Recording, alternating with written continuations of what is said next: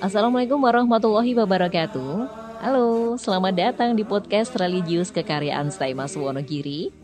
Sahabat Islami yang saya kasihi, Ramadan tahun ini hadir dengan suasana berbeda. Karena apa? Karena dunia masih dilanda wabah virus corona. Tidak sedikit dari umat Islam yang khawatir akan hal itu.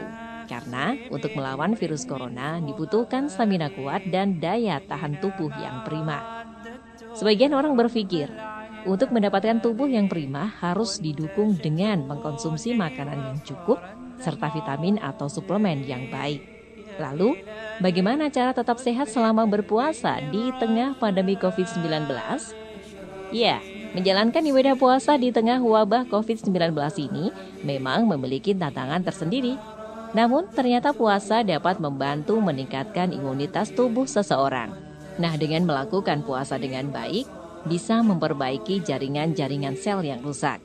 Selain itu, berpuasa juga bisa mengurangi masa lemak, khususnya lemak jahat pada tubuh.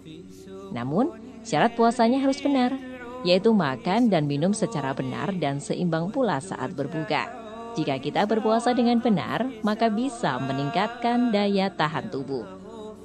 Sahabat Islami, Sebenarnya asupan gizi bagi orang yang berpuasa di tengah pandemi sama dengan anjuran gizi seimbang.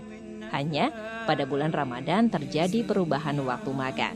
Pada saat makan sahur, asupan nutrisi harus benar-benar dipenuhi, seperti karbohidrat, protein, dan lemak sehat yang bersumber dari ikan, kacang-kacangan, dikombinasikan dengan sayur, kemudian mineral.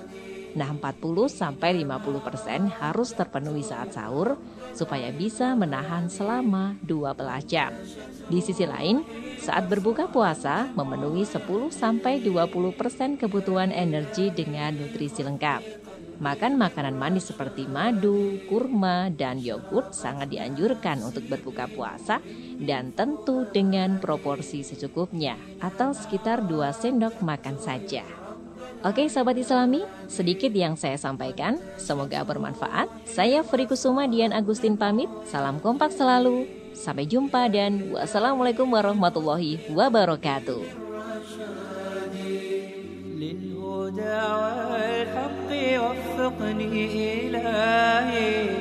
فعلى توفيقك اليوم اعتمادي